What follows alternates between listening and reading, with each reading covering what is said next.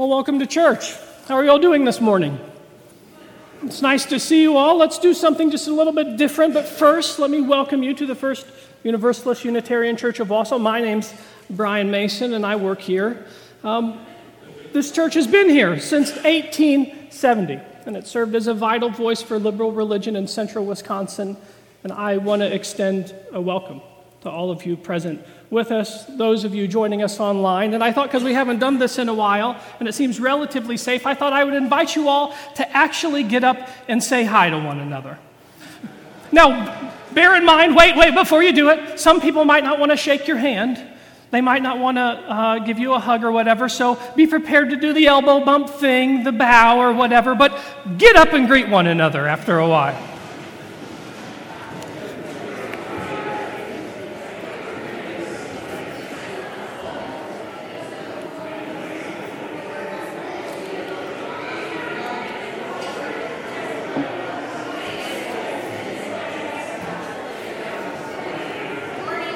Morning.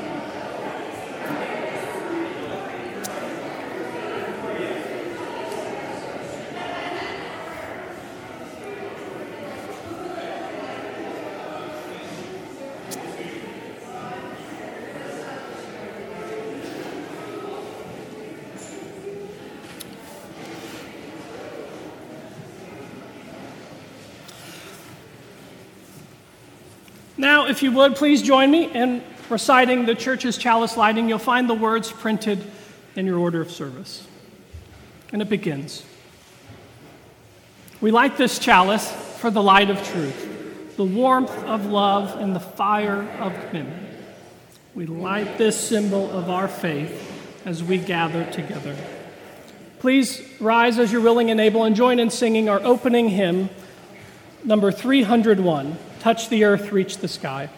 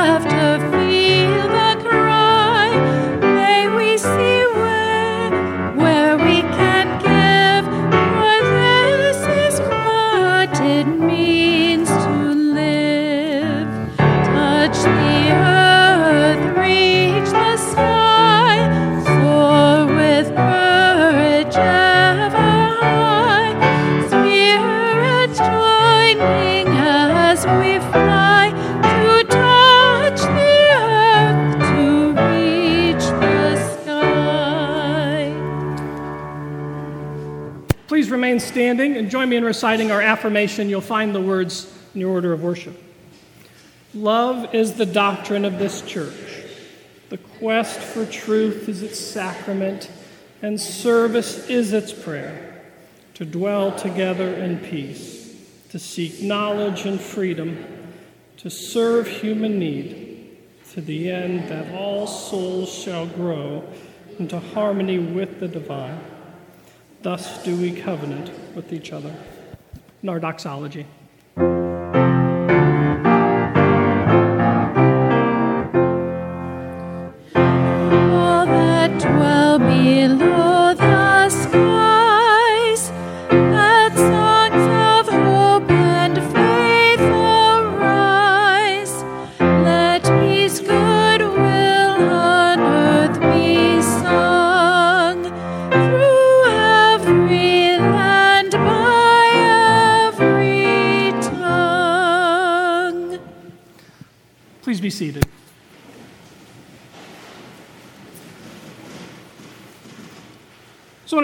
Wishing all you mothers and grandmothers a happy Mother's Day.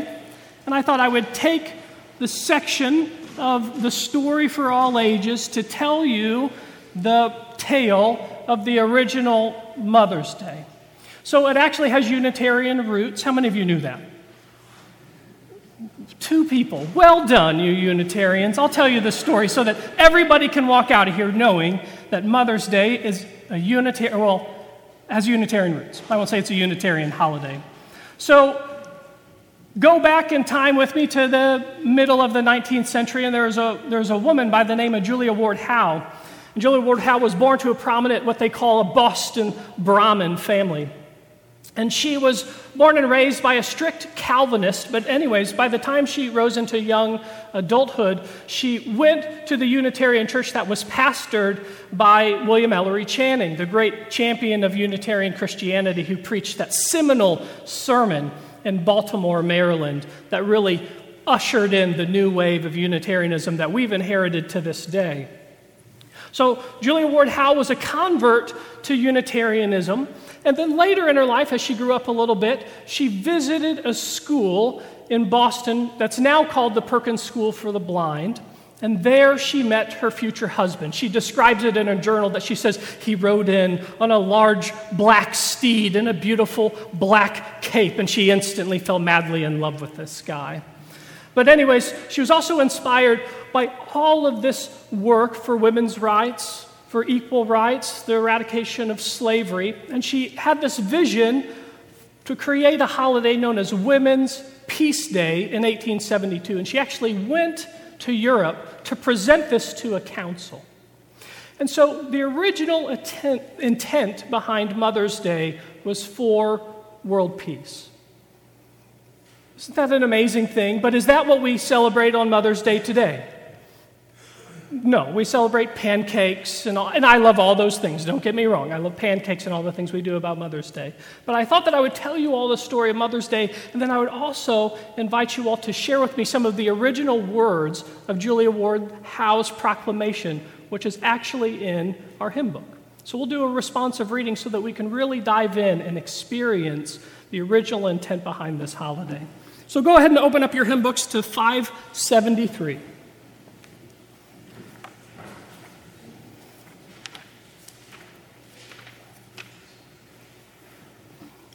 You read the italics. I'll begin. Arise then, women of this day.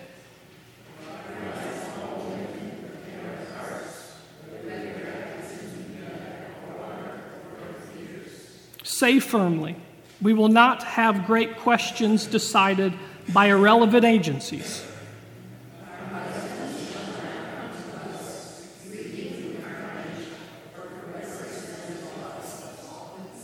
Our sons shall not be taken from us to unlearn all that we have been able to teach them of charity, mercy, and patience.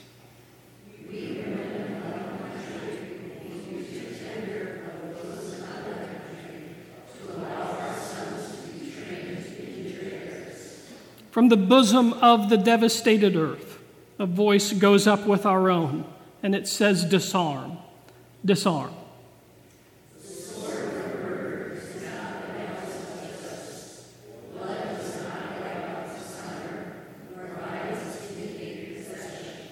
As men have often forsaken the plow and the anvil at the summons of war, let women now leave all that may be left of home for a great and earnest day of council.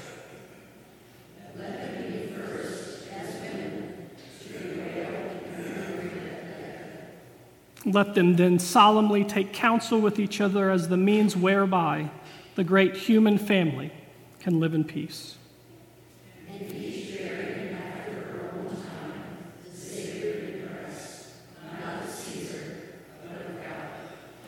this time of war, I hope that this proclamation comes true. Please join me in singing our children's song.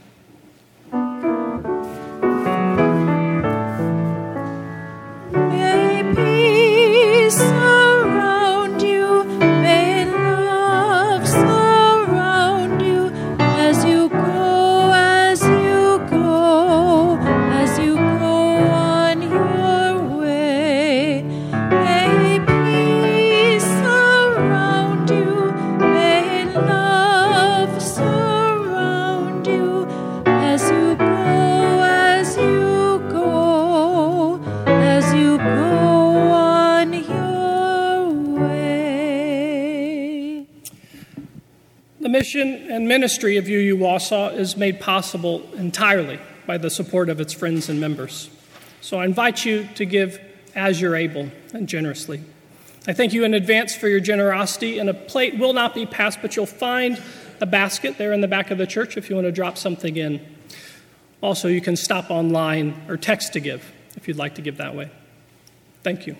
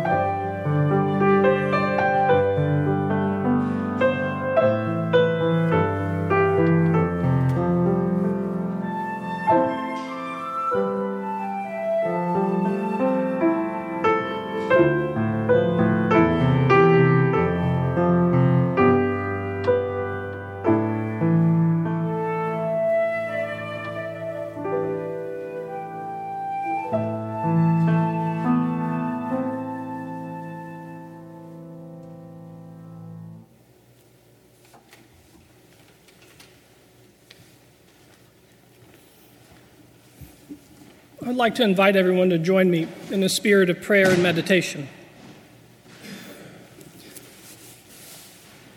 I think prayer requires your whole body. And so I invite you to put your feet flat and firm on the ground. If it is your custom to pray or meditate with your eyes closed, I invite you to close them. And let us start and become aware of our bodies in this space on the tips of our head. Become aware of the air,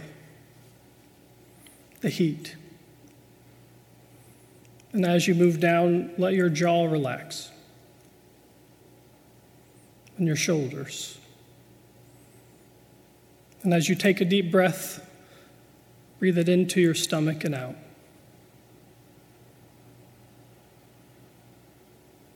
And let us pray.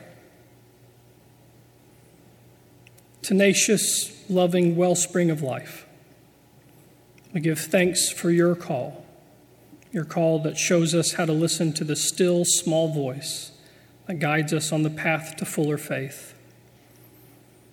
We give thanks for ministries that come to us in times of pain and stress. And in this time of war and strife, now as always, we need your spirit to well up within us.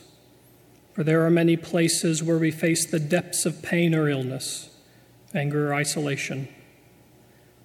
We pray for our relationships and families and ministries and for our future as a church. We pray for those caught up in and fleeing nations at war. And we pray for peaceful resolutions.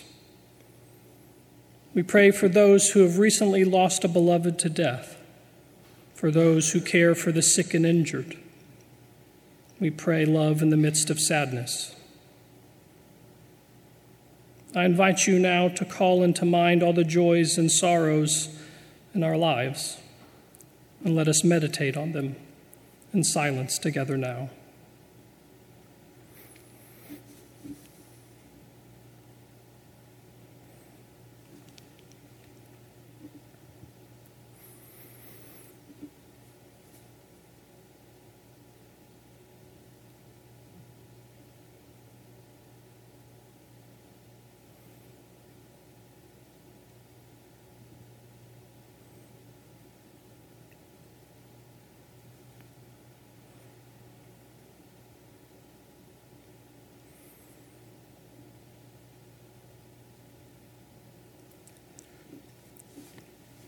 Amen.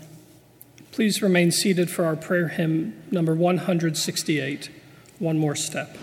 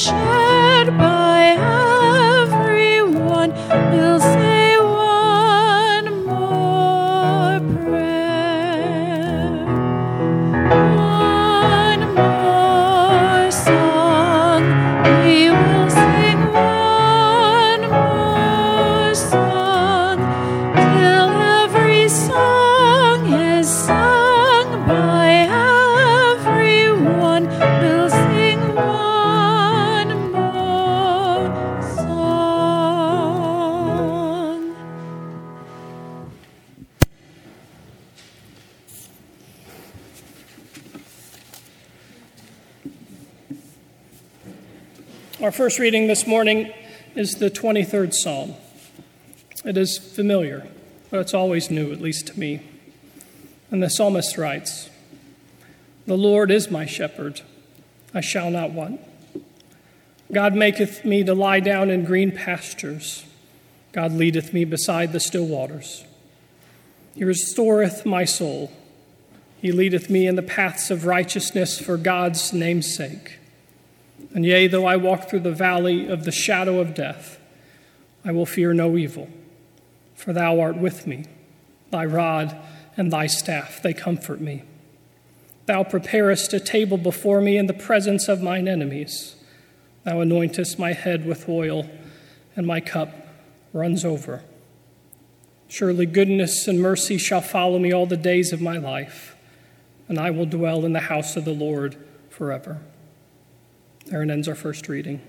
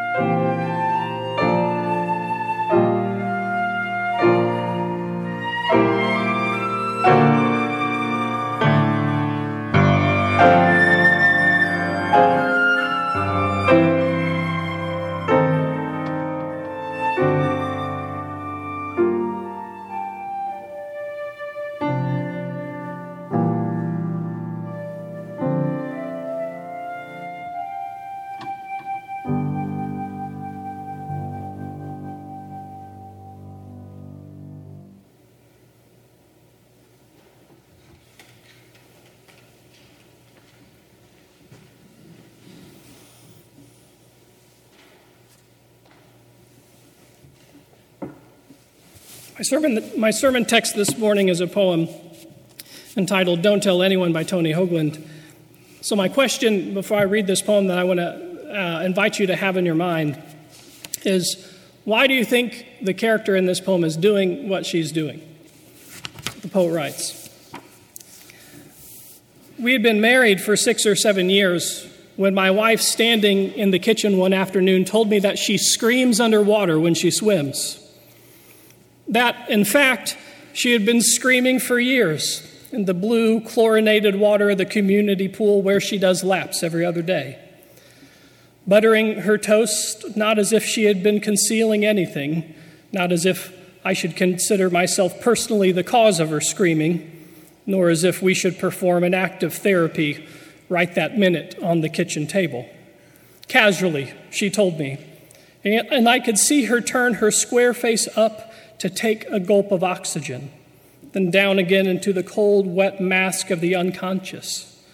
For all I know, maybe everyone is screaming as they go through life, silently, politely keeping the big secret that it is not all fun to be ripped by the crooked beak of something called psychology, to be dipped down again and again into time that the truest, most intimate pleasure you can sometimes find is the wet kiss of your own pain. There goes Kath at 1 p.m. to swim her 22 laps back and forth in the community pool. What discipline she has 22 laps, like 22 pages, that will never be read by anyone. There it ends our reading.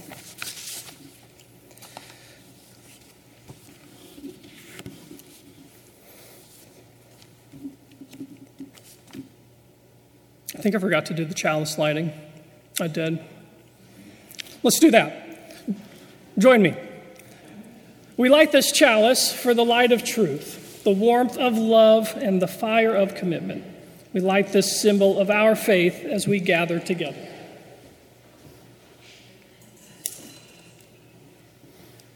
Well, you all got to witness my one mistake that'll happen this whole day. How lucky. So, one evening, uh, years ago, when I was in my mid 20s, I had attended a Thanksgiving party back in my hometown. And I was enjoying a conversation with a woman I sort of knew from high school. Now, we had many of the same friends, and we were both student athletes. We both wrote for the school newspaper. But at some point in the conversation, I said to her, I said, How come we never hung out back when we were in school? And she acted almost sort of embarrassed by this question and tried for a while to avoid answering it. And finally, what she told me is she said, Brian, back when we were in high school, I really enjoyed chatting with you when our paths crossed. But she went on to tell me that in high school I had a bit of a reputation that I was unaware of until that evening. So she recalled quite accurately that I was notorious for giving people a hard time. Now, I have always enjoyed giving people a hard time though I make it a bit of a point to spare my congregants, though some of you absolutely deserve it.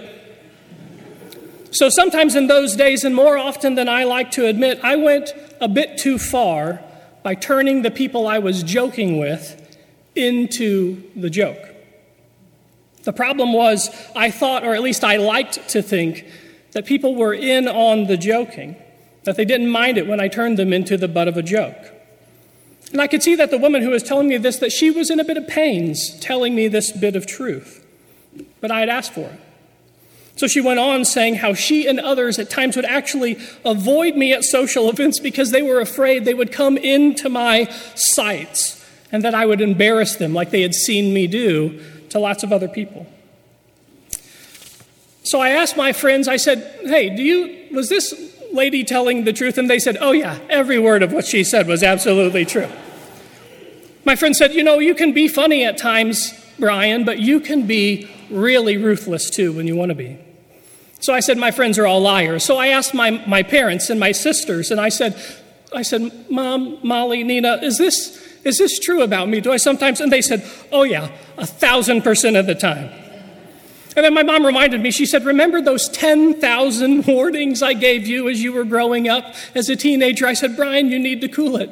But we all know how well teenagers listen to their parents and their little sisters. And so what my friends would tell me is they said, Brian, don't worry about it. Lots of people were idiots when they were in school, which, which is true.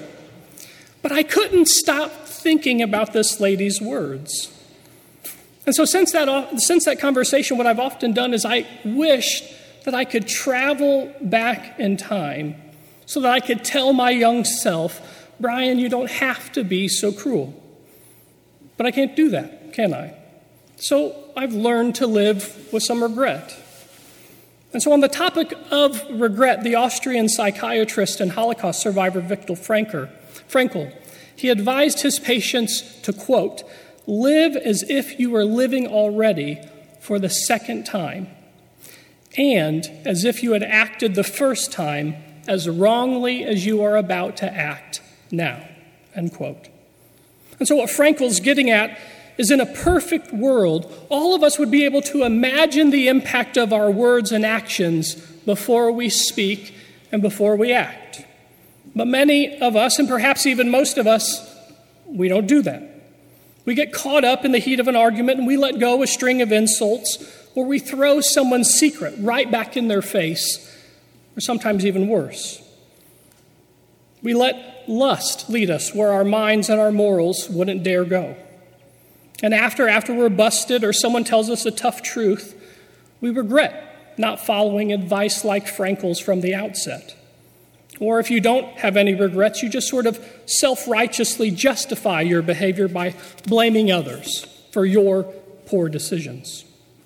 And this latter reaction is no doubt an extension of our culture's well documented obsession with no regrets mentality, as if that's even possible or desirable.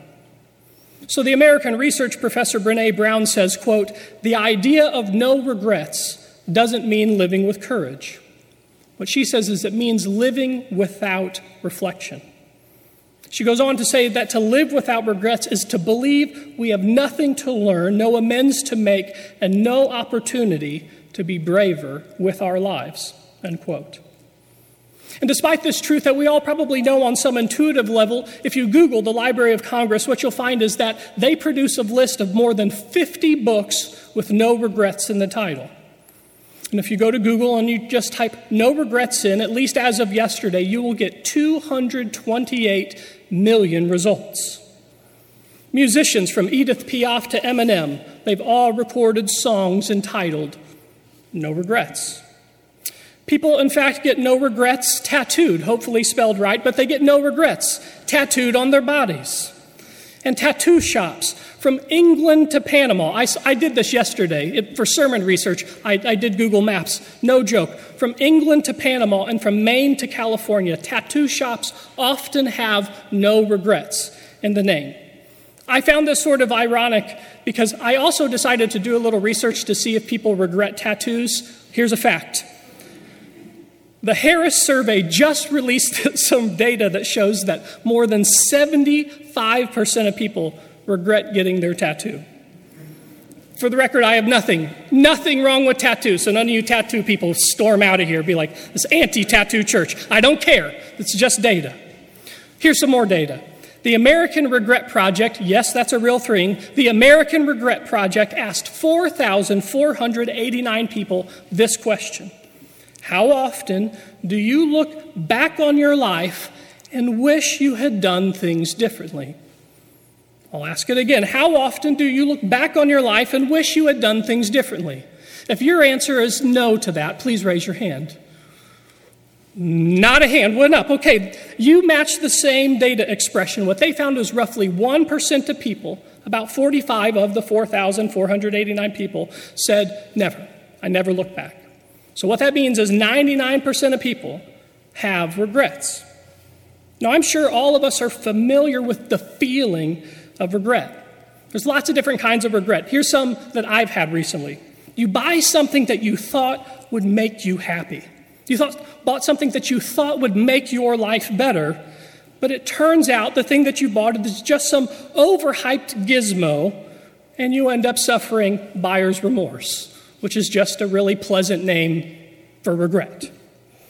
Here's another one. You spend 15 minutes at Pick and Save trying to pick out the perfect toothpaste. Why are there so many options? Have you ever wondered why there are so many options? Anyways, like, why don't the one that gets rid of plaque also whiten? I don't understand why you can't. Anyways, so you spend 15 minutes trying to pick out the perfect toothpaste, and you end up buying one that tastes something like Penny's smell.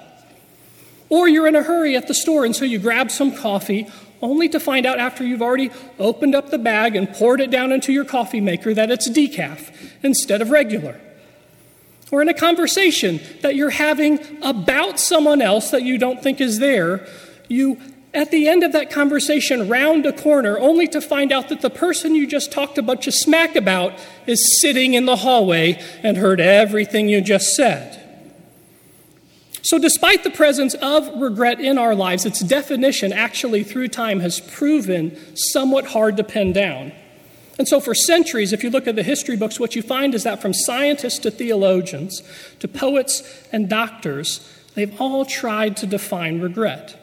And so, one psychologist says it is, quote, the unpleasant feeling associated with some action or inaction a person has taken which has led to a state of affairs that he or she wishes were different. End quote. Here's a philosopher. Now, be warned, this is a weird one, but a philosopher wrote it is, quote, a feeling of unpleasure associated with a thought of the past, together with the identification of an object and the announcement of an inclination to behave in a certain way in the future. End quote. But the writer Daniel Pink, in his lovely new book, The Power of Regret, he has a different take. Here's what Pink says Regret is better understood less as a thing and more as a process. And so, this process is a result of humankind's ability to visit the past and imagine a future up here in our minds. And we also have a chance to create narratives as we do this. In fact, regret is a sign of a healthy, maturing mind. That's what the data says. If you look at young children, what you'll discover is that young children almost never show any signs of regret. And in fact, they don't even understand the concept until they're about six years old. But research shows is that by the time kids turn eight years old, they not only experience regret, they have the ability to anticipate it. And so I've seen this in my 10 year old daughter, and I asked her permission to share this all with you. So here's an example of this. My daughter, believe it or not, at 10 years old, isn't always excited about doing her homework. Shocker. But after dinner, this is what often happens.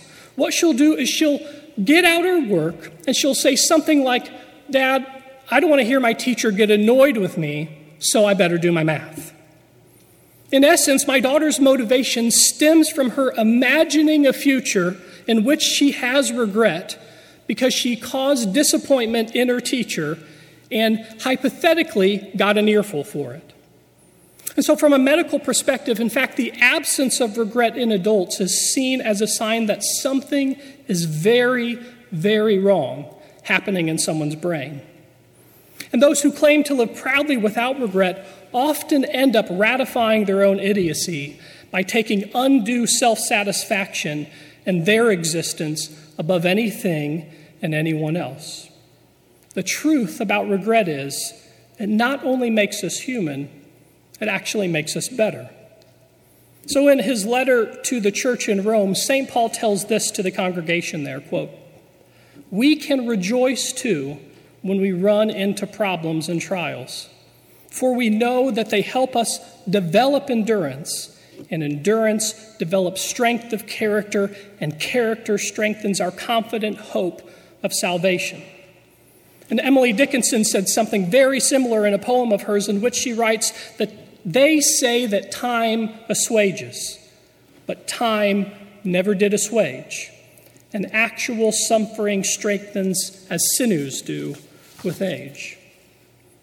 What Paul and Dickinson demonstrate is our ability to look directly at the amazing spectacle of life, warts and all, and find in life's unavoidable trials opportunity to learn and grow. They understand that learning to regret well makes us humble in the face of our future self our future self who is depending on us to make more better decisions than bad ones. That very same future self who depends on us to treat people nicely, to spend money wisely, and to brush our teeth nightly. So that when we're old, we have friends, we have a bit of money in the bank, and we have teeth to chew our supper.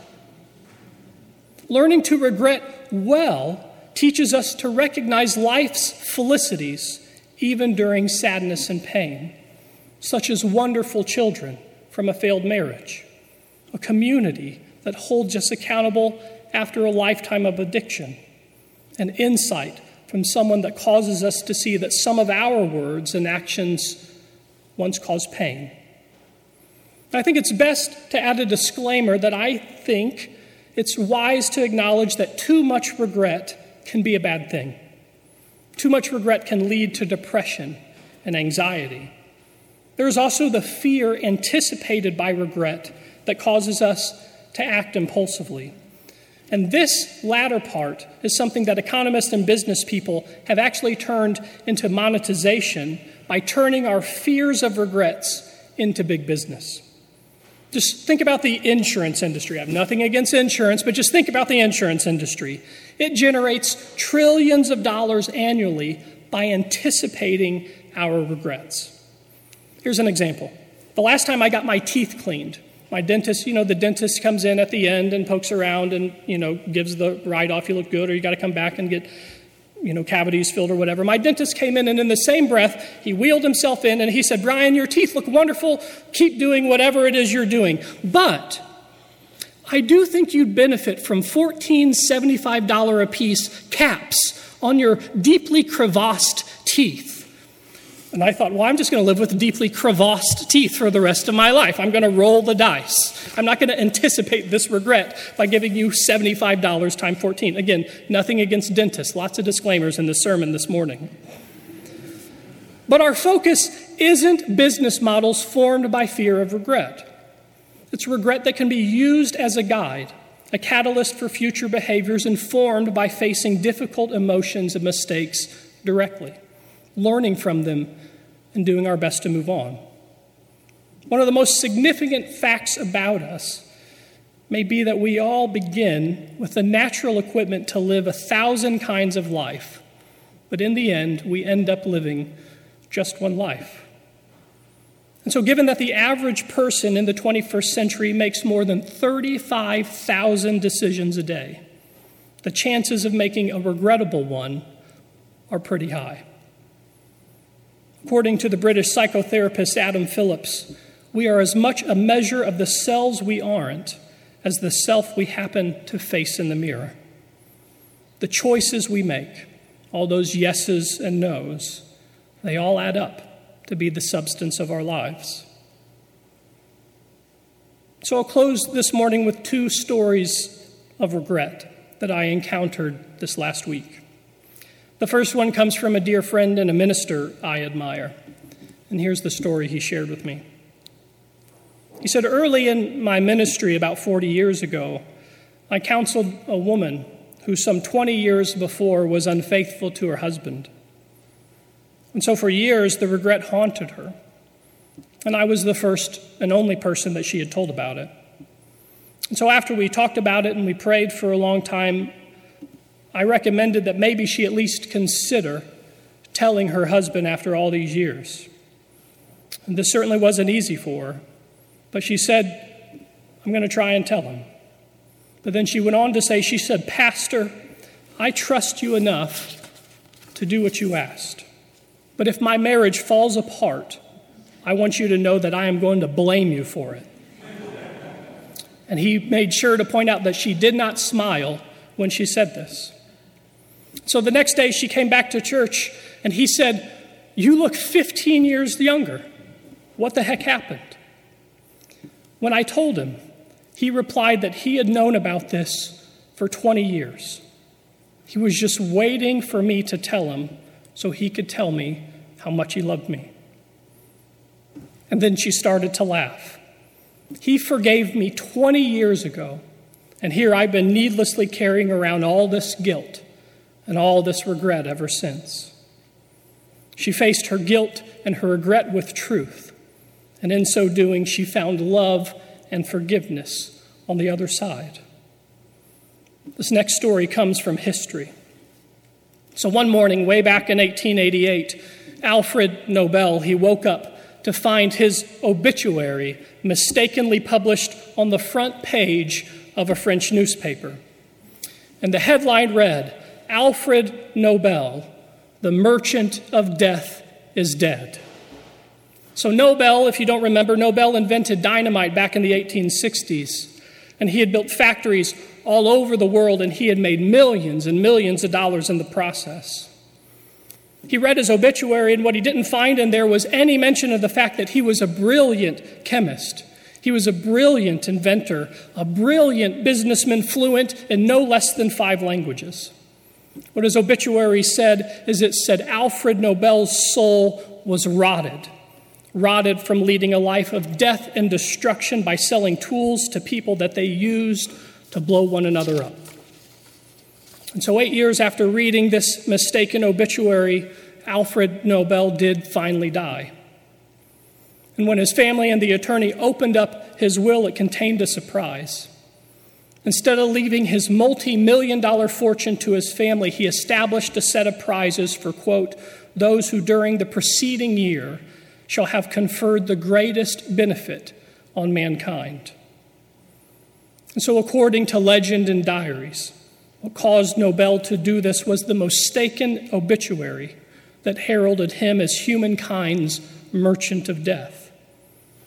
And so, the merchant of death, he surveyed his life and his regrets, and in so doing, he became a merchant of medicine and literature and peace.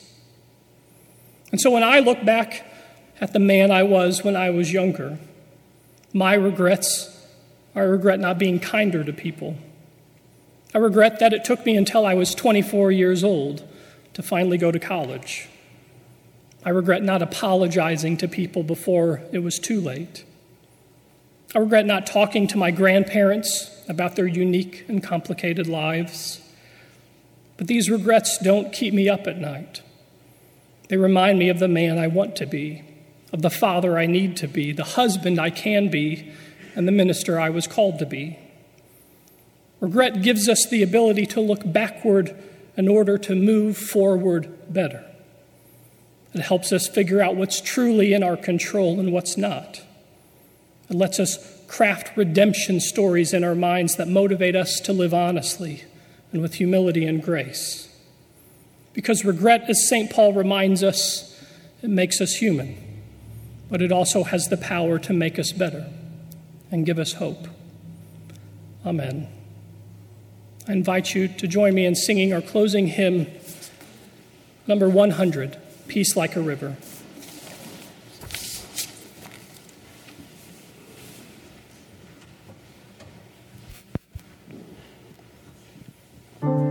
Rise.